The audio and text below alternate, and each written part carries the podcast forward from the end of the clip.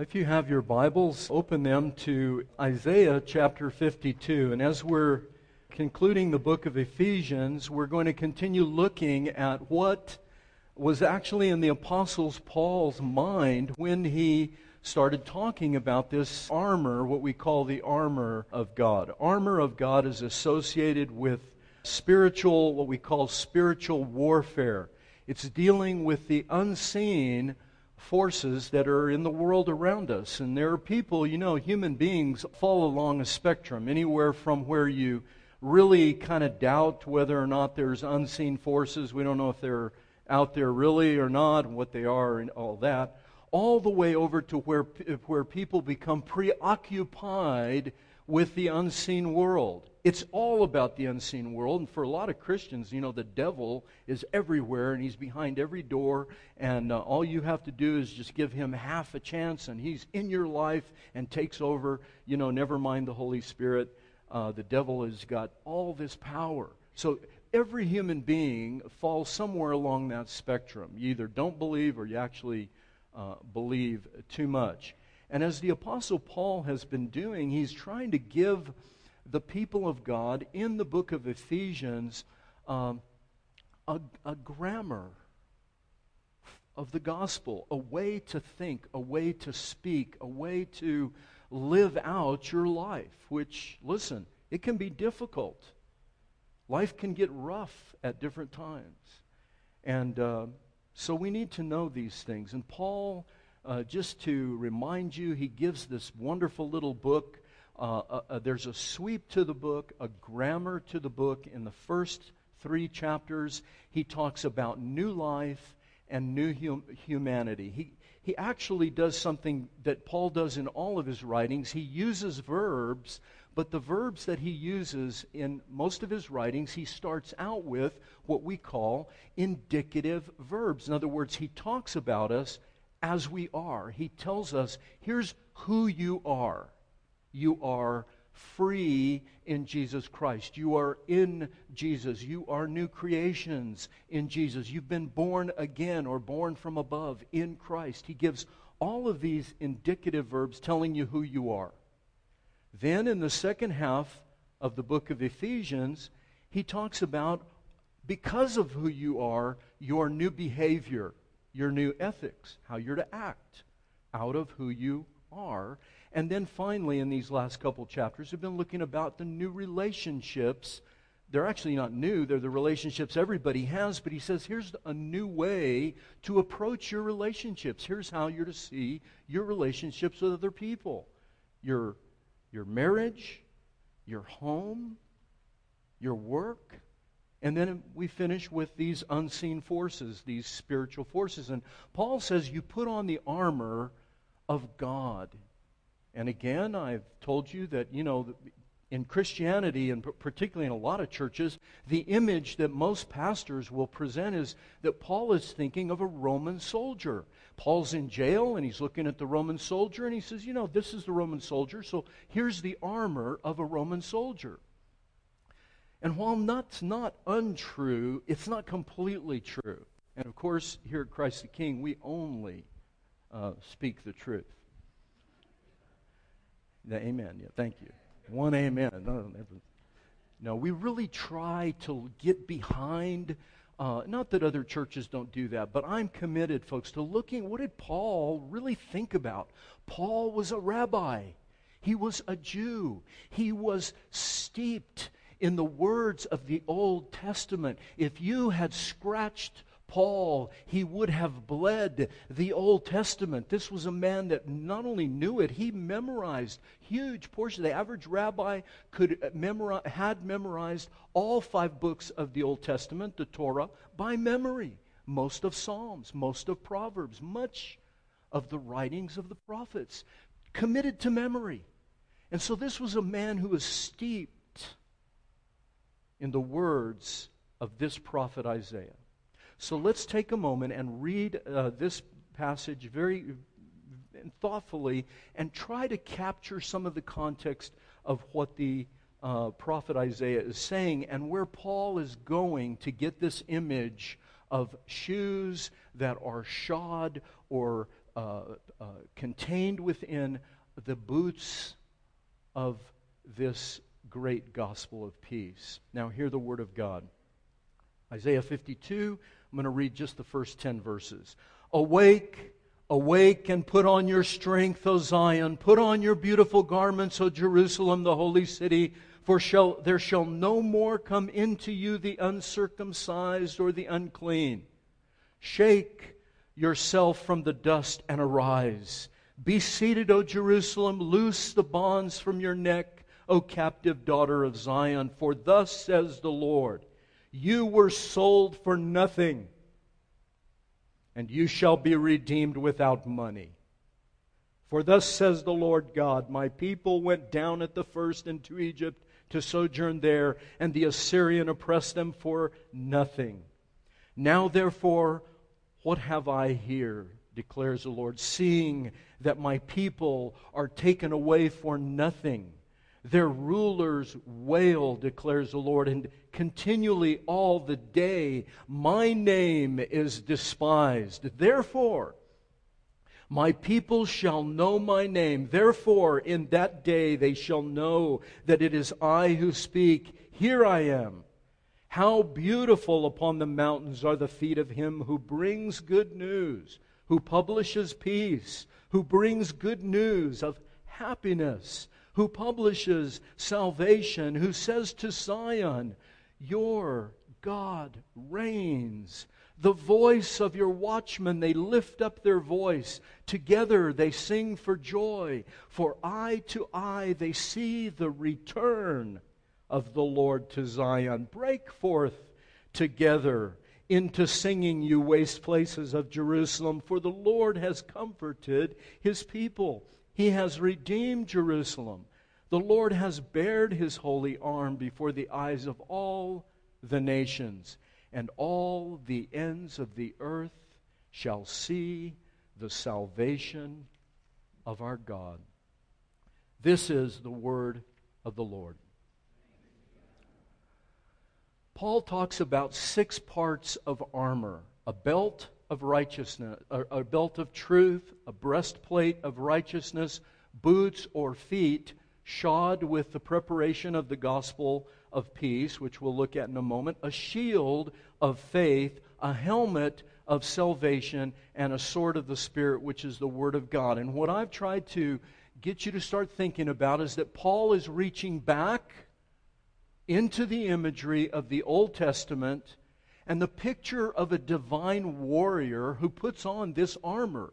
And the armor naturally also has uh, cognates within uh, the Roman armory that a Roman soldier would have, but it also has uh, cognates with today's army. I mean, we have lots of military in our church, and you guys know, you women who are in the military, or even those of you that have just watched television, for goodness sakes, or movies, you know that these modern soldiery equipped same way.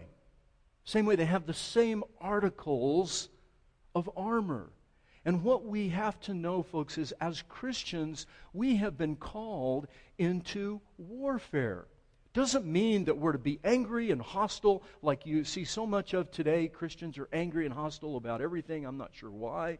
But we're angry and hostile. That is not the image we're called to do. We are called to be people that are clothed with armor because we are fighting a battle. And that battle, the Apostle Paul said in 2 Corinthians chapter 10, is a battle of strongholds a battle for the mind, a battle for our thinking, not only ours, but the thinking of people around us.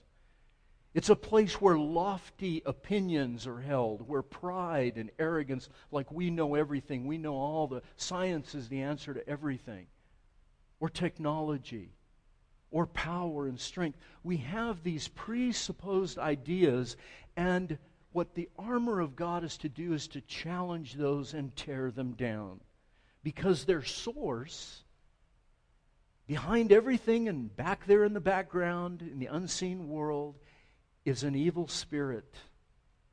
Many evil spirits that are feeding our culture and our world with things that are evil and contrary to the truth of God. And let me tell you this, folks Satan uh, rarely comes to you and tells you something like this I want you all to believe that the moon is made of cheese.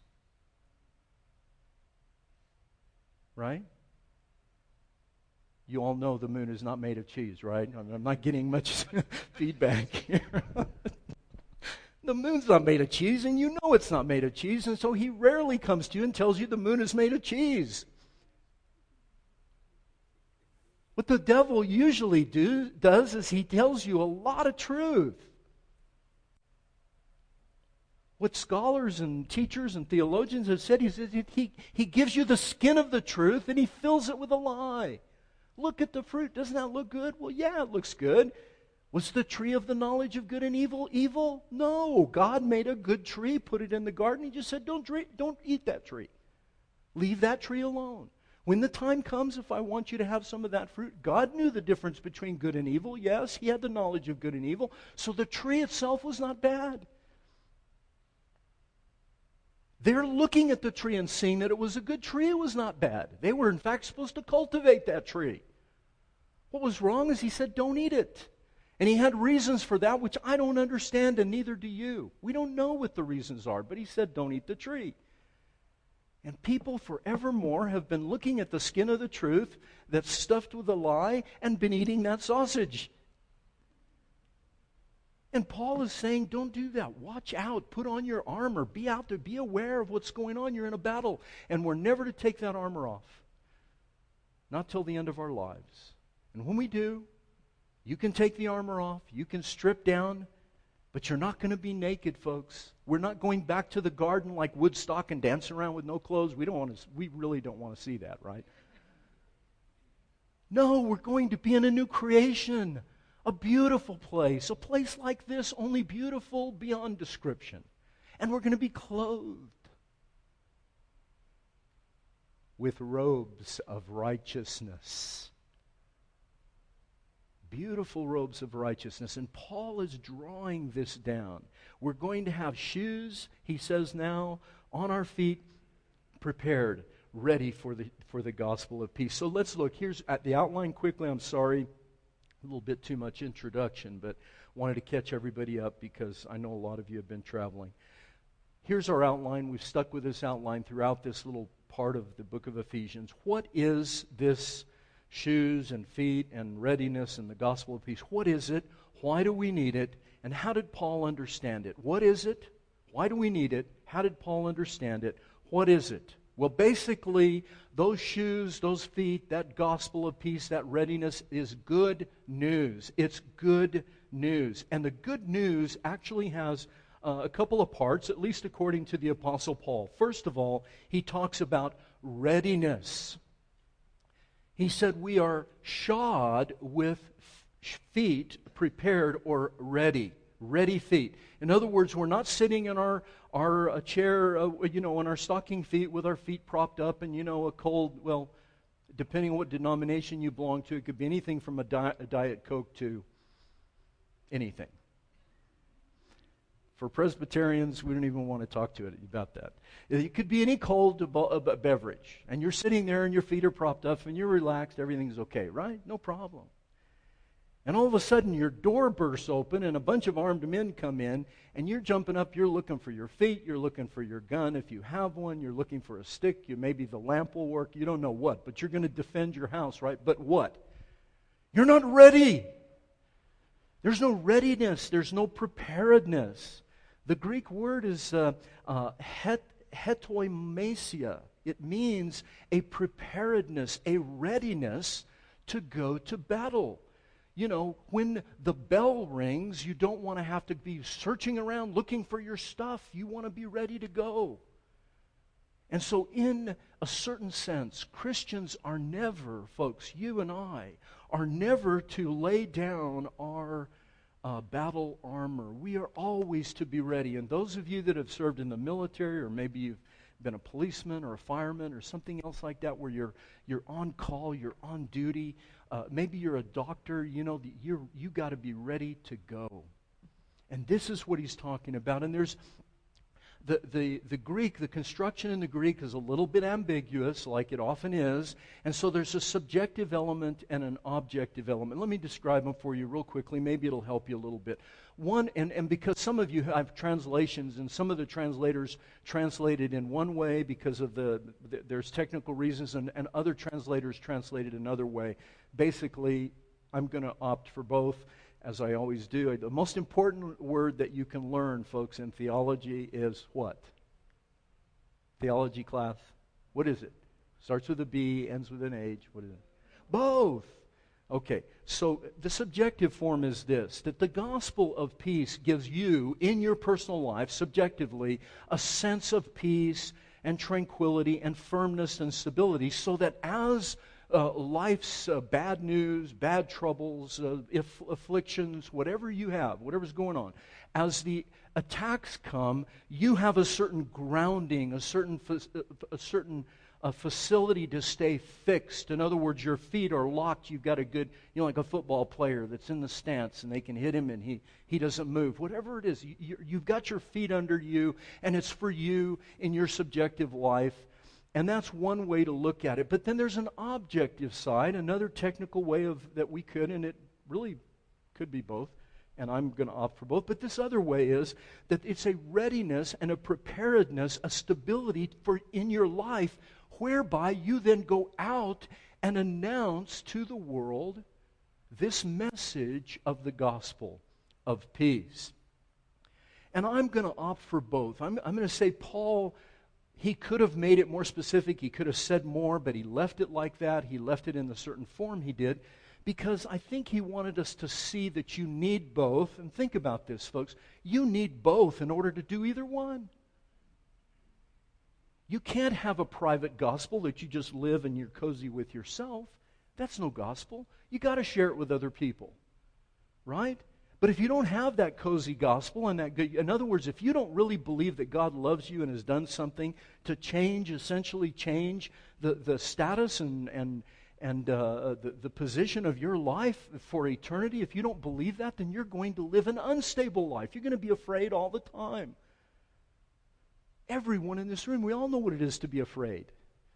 A, a, a, number of things. You could be afraid of anything a financial setback, a disease, a divorce, husband, wife that aren't getting along, children, you don't know where your kids, I don't know where my kids are today. I'm hoping they're in church. I'm hoping they're in a good church. But I don't know every move. And even if I knew where they were at every moment, what could I possibly do? I'm not a helicopter dad. I'm not a helicopter parent. I can't even fly my own helicopter. Okay, so it could be both. And here's how the Apostle Paul put it in another place. I think this is why we can say both.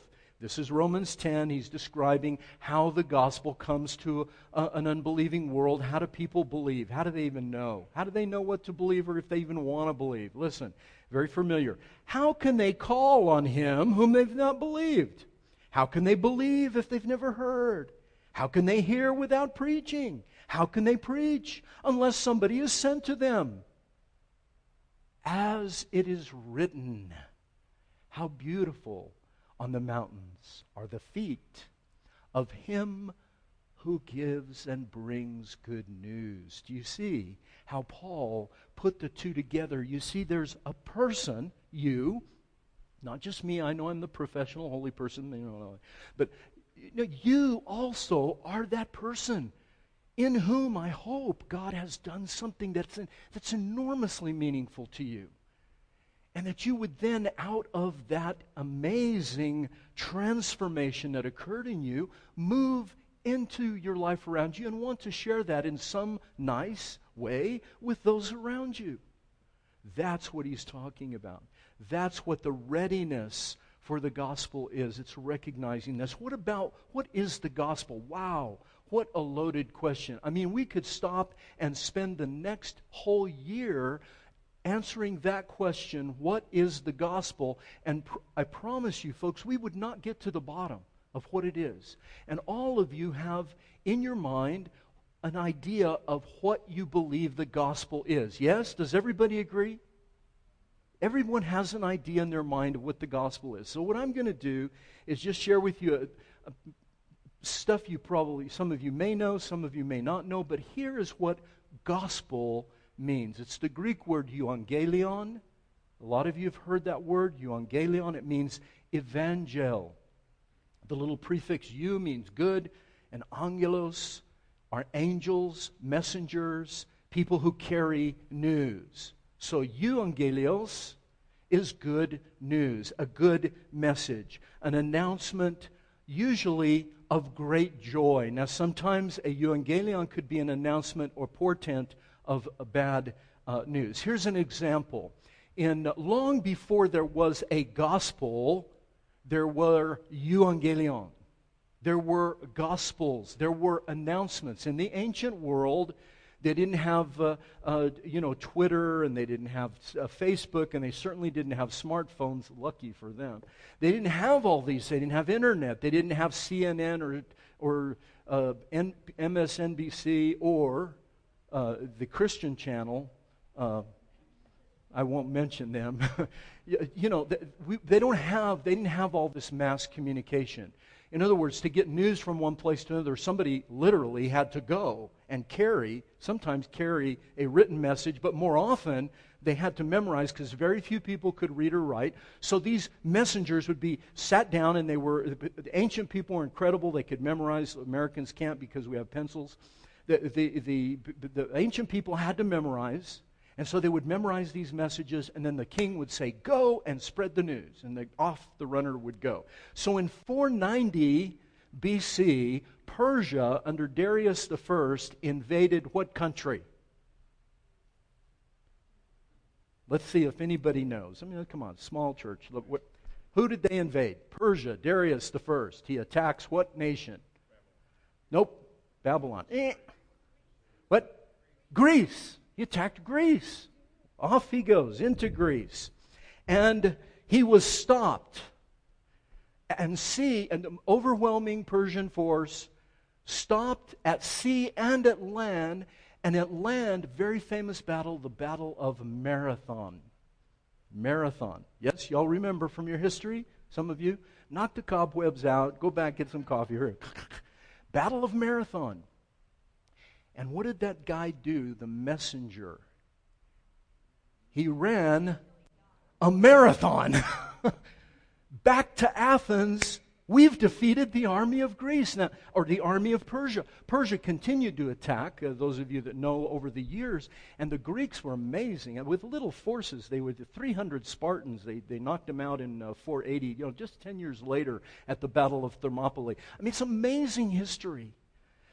But when they would win the battle, you know, everybody back home, it's, it's, it, you know, they were sitting there in Athens wringing their hands going, gosh, you know, in a few weeks, the Persians could be here, and they're not just going to come and kind of play nice with us. They're going to kill us. They're going to take our stuff. They're going to take our women. They're going to make our children slaves. They're going to burn our city to the ground. This is the ancient world. And we're so insulated. Ask our soldiers. They see the horrors of war. Americans are too insulated. We watch it on TV, it's so abstract we can't get a fix on it. But I'm telling you, folks, they would send this runner, and the runner, his feet were beautiful because he had good news. We won. We're safe. We're safe for now. When, when Augustus Caesar was born, now Augustus Caesar is the first Caesar that is mentioned in the Bible. Augustus Caesar was born, and listen to this the inscription of his gospel. Listen. The beginning of the gospel of Caesar Augustus. And then what follows is this joyful announcement of the birth of Caesar Augustus, the August, the Great. Caesar Augustus, of his birth his coronation, how his reign would be, all the great things that this new Caesar, the Caesar Augustus, what he was going to do. And the words were in the beginning of the gospel of Caesar Augustus. And so now, folks, listen, is it any wonder, is it, an, it should amaze you and thrill you that Mark came along and said this. In the beginning, this is the beginning of the gospel of Jesus Christ. Son of God. He used the exact same words. We think that Mark sort of invented this. Mark borrowed it from culture, from the world. He said, This is the gospel. That is not the gospel. This is that is a gospel. This is what? The gospel. This is the king. This is the Lord. Amazing. The beginning of the gospel of Jesus Christ. Mark 1 1. And all the other uh, gospel writers picked it up. Let me give you a few quotes very quickly. Here's what the gospel, according to different scholars and historical figures, say Martin Luther, the story about Christ. The gospel is the story about Christ, God's Son, David's Son, who died when was raised and is the Lord. Martin Luther. N.T. Wright, Archbishop Wright, the, or, or Bishop Wright. The gospel is the royal announcement that the crucified and risen Jesus, who died for our sins and rose again according to the scriptures, has been enthroned as the true Lord of the universe.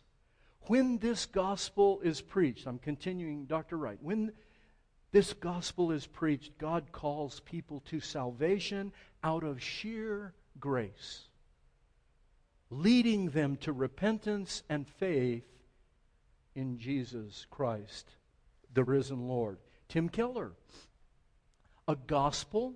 This is in his book, King's Cross. I very highly recommend it. In fact, my friend Ivan's reading it right now. A gospel is an announcement of something that has happened in history. Think Battle of Marathon. It happened in history, and off go the marathon runners to go bring the good news an announcement that has happened in history, something that has been done for you. Listen, folks, the people hearing the gospel, what was the common thing they all shared uh, among each other that they didn't share with the people in the battle? They weren't there.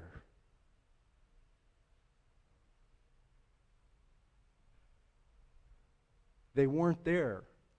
They're hearing the news of the battle, they're hearing what had been done for them.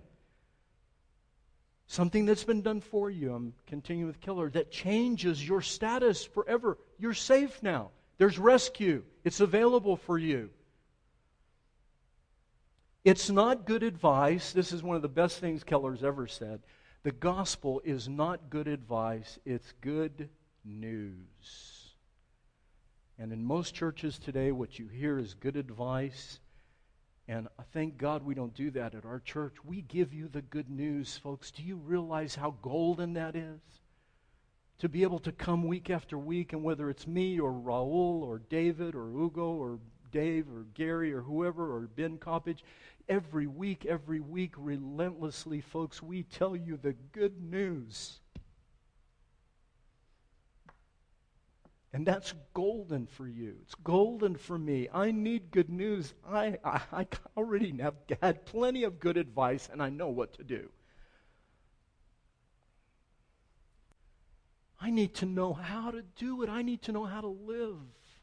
I need to know how to fight. I need to know the armor of God. The gospel's that announcement. And finally, one of the best quotes ever by Dr. Jack Miller, the late Dr. Jack Miller, famous quote Cheer up. Cheer up. This is the gospel. Cheer up. You are far worse, more despicable sinner than you ever imagined. But cheer up. Cheer up. You're far more loved, cherished, accepted than you ever dreamed possible. Cheer up.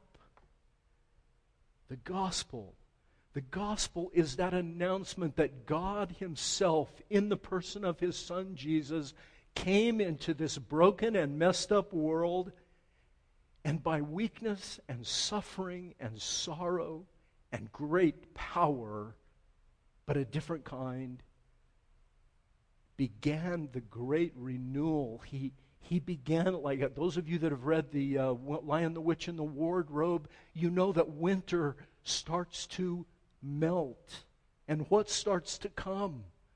What starts to appear? Spring appears. Winter that had, they had been living in perpetually begins to thaw. Winter begins to break, and spring begins to come. Why? Why? Everywhere the children go, they hear this refrain Aslan is on the move. The great lion has returned. The king of Middle of, of uh, got my stories mixed up. Narnia, not Middle Earth, but Narnia. The, the great king of Narnia has returned, and he's thawing winter and bringing spring. That's the story. That is the great narrative of the Bible, folks. Stability, the gospel of peace, peace with God and peace with one another. Why do you need it? Well, look, good news means nothing unless you have what? Bad news. And the Bible, the good news, also contains some bad news. The bad news is and we've been looking at it for months and months and months, actually 30 weeks. We have been looking at the bad news, and the bad news, according to Paul in the book of Ephesians, it's that we are dead in our sins and trespasses. We're not just kind of wounded, kind of sick, maybe a little bit crippled. We need a little bit of help. We need a hand up. We need somebody to step in and kind of give us a lift. Uh, we need a little pat on the back. We need some encouragement. We need some good advice. You know, you don't give a dead person good advice. What do you do? You take out the paddles and you boom, you shock them back into life. You bring them from the dead. And Christianity, I'm sorry, most Christians just, you know, people are told, you know, you just need a little help. You just need Jesus. Just you got to keep going with your life and just add Jesus to your life. You need more, you know, you just need a little Jesus in your life. And then he will be the genie in the bottle you just rub it and out he'll come. And when he comes out, you say, Jesus, thank you for showing up. I'm glad you're my co pilot. I needed a co pilot. I need somebody to sit there next to me and listen to my whining and complaining. And maybe once in a while give me some direction. But only if you tell me where I want to go. You tell me I'll go over there, I may, I may not go. I mean, you're a co pilot after all. I'm the captain. I'm in the command of this ship. That's what we hear. Christianity is steeped in. I got so tired of hearing it, I left Christianity. Do you know that, folks? For 10 years. I was awful. I'll share that with you in a few weeks. I'm glad I'm back. And thank you. I'm glad to be back. But I have, an, I have a different gospel, actually, the gospel instead of the crazy stuff I was told before. We're dead in our sins and trespasses. We're separated from God, Paul says, from his life. We're enemies of God, he says in Romans. We're alienated from God, he says. And all these are from Ephesians and Romans. The bad news.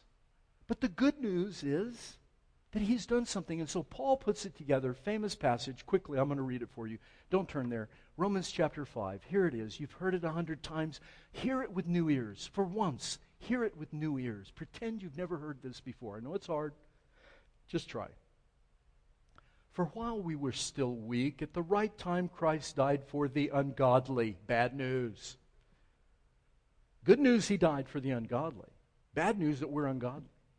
For one will scarcely die for a righteous person, though perhaps for a good person someone would even dare to die. I mean, you look for you look at some scumbag out there, you're not going to die for him, but uh, hey, yeah, Pastor Chuck, he's a great guy. Maybe I would die for him, right? Let's hear some amens on that. no, I mean, you know, for, for a bad person, you're not going to die. Maybe for a really good person, you'll throw your life, your body on the grenade or something for your buddies or what have you. You know, there, there are occasions for that. Paul says he acknowledges maybe for a good person you might die. But God demonstrates, shows his love for us in this that while we were sinners, while we were that scumbag, while we were that worst person, while we were in the gutter, while we were in the depths of our sin, while we had nothing to commend us, all of the metaphors and words that you could possibly pile up, absolutely zero to commend you to God, nothing on your record. Your bank account is not only at zero, it's in the red. Everything is against you. God commends his love for you in this Christ died for the ungodly. He goes down all the way to the basement and gets us. And if you don't think you were in the basement, you need to come see me. We need to talk. He comes down to the basement. He gets us. Christ died for us. Since, therefore, look, here it is. Since therefore we have been justified by his blood, much more shall we be saved. Paul said it doesn't end with that. It's now that you're saved, he's going to do even more for you. Imagine. Can you imagine that? He goes to the basement and rescues you and gets you out of death. And he says, much more. It's going to be better than that. He's going to do more for you. We shall be saved by him from the wrath of God. We have bad news. We have a problem. The wrath of God. People deserve judgment. I'm probably the only pastor in the United States of America that's said that this morning. No, there's a few others, but very few. I'm so glad we sang in Christ alone. You know that one of our sister churches expunged the, that verse about uh, the, the wrath of God has passed. What does it go? I, how does it go?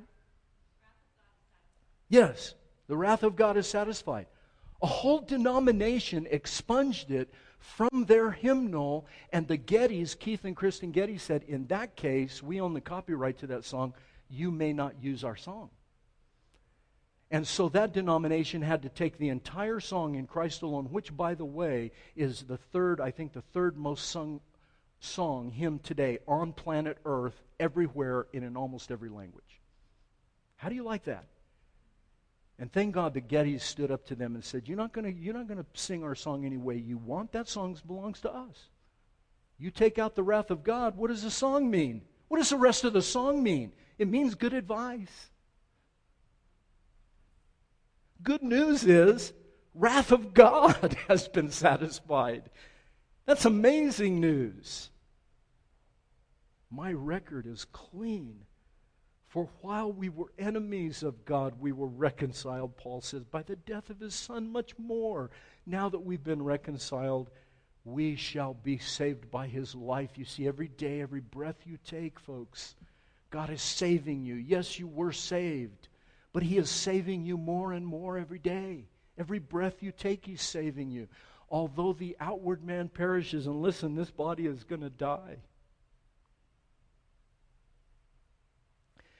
And though the outward man perish, you and I have this assurance the inward man is being renewed day by day. We have a hope. We have a treasure, a treasure stored up for us where nobody can get to it, where moth and rust cannot corrupt, where thieves cannot break through and steal, and frankly, a piggy bank you can't even break and take out.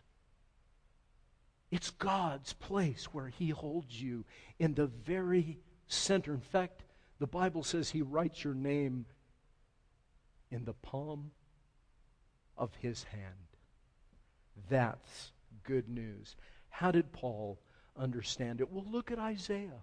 Look, how he says that. I'll do this quickly. Verse 3. Bad news. You were sold for nothing. The nation of Israel went into a horrible slavery. They didn't just a few of them get taken away.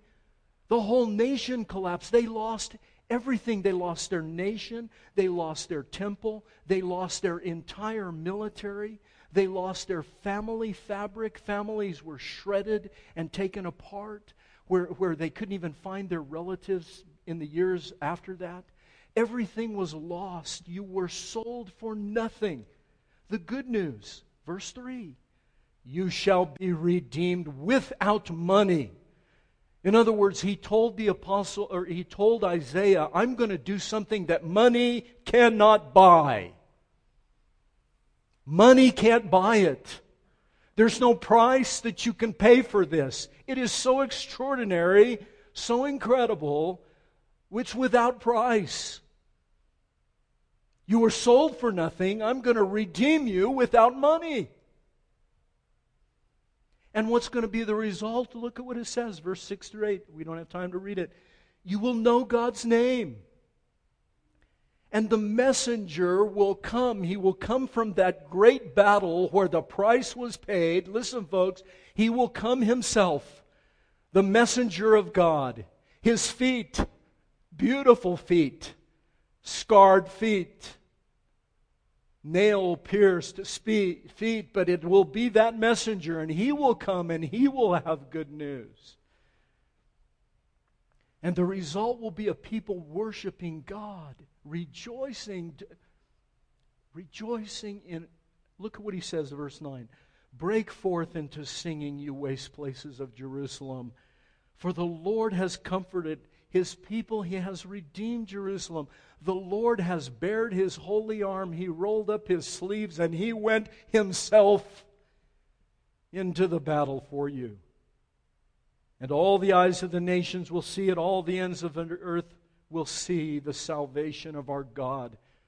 Isaiah was looking at a day in which God Himself would come as the divine warrior and bare His arms, roll His sleeves up, and enter that battle alone, would conquer and win that battle on the cross, would defeat grave in the resurrection, would rise from the dead, would come back to his people there in Jerusalem, gathered, hiding 120 few, and appear to them and say to them these words Listen, I, here's the message I am the one who is dead, but I'm not dead anymore. I've been raised from the dead. I was the dead, but now I'm the living, and I hold the keys of death, hell, and the grave. Come to me, all you that labor and are heavy laden, I will give you rest. Now go. Go into all the world and do what? Proclaim the gospel. Wow. Can you get over that? I can't. And I hope you won't either. I hope it'll go down into your heart and change who you are so that you'll find peace with God in your own soul and that that peace will bubble up and spill out into those around you. Will you do it?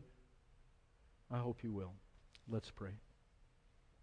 Father, thanks so much for giving us this gospel. And though uh, life can just come crashing down around us with all kinds of sorrows, broken relationships, and financial setbacks, and just our age.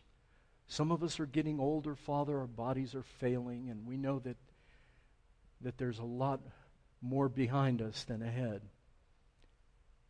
We know our frailty. We know that we're but dust. Who can save us? Who can rescue us? Who's already been in that dark grave? Who knows what's behind the veil? And who has the power to actually rescue us from that? I only know one. I know you, Lord Jesus.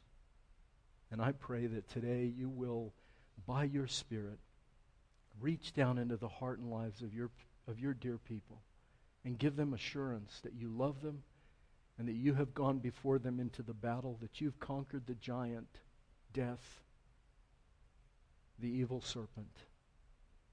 And now you have given us feet shod with preparation to spread this good news. Help us do it, I pray. In your Son's name, amen.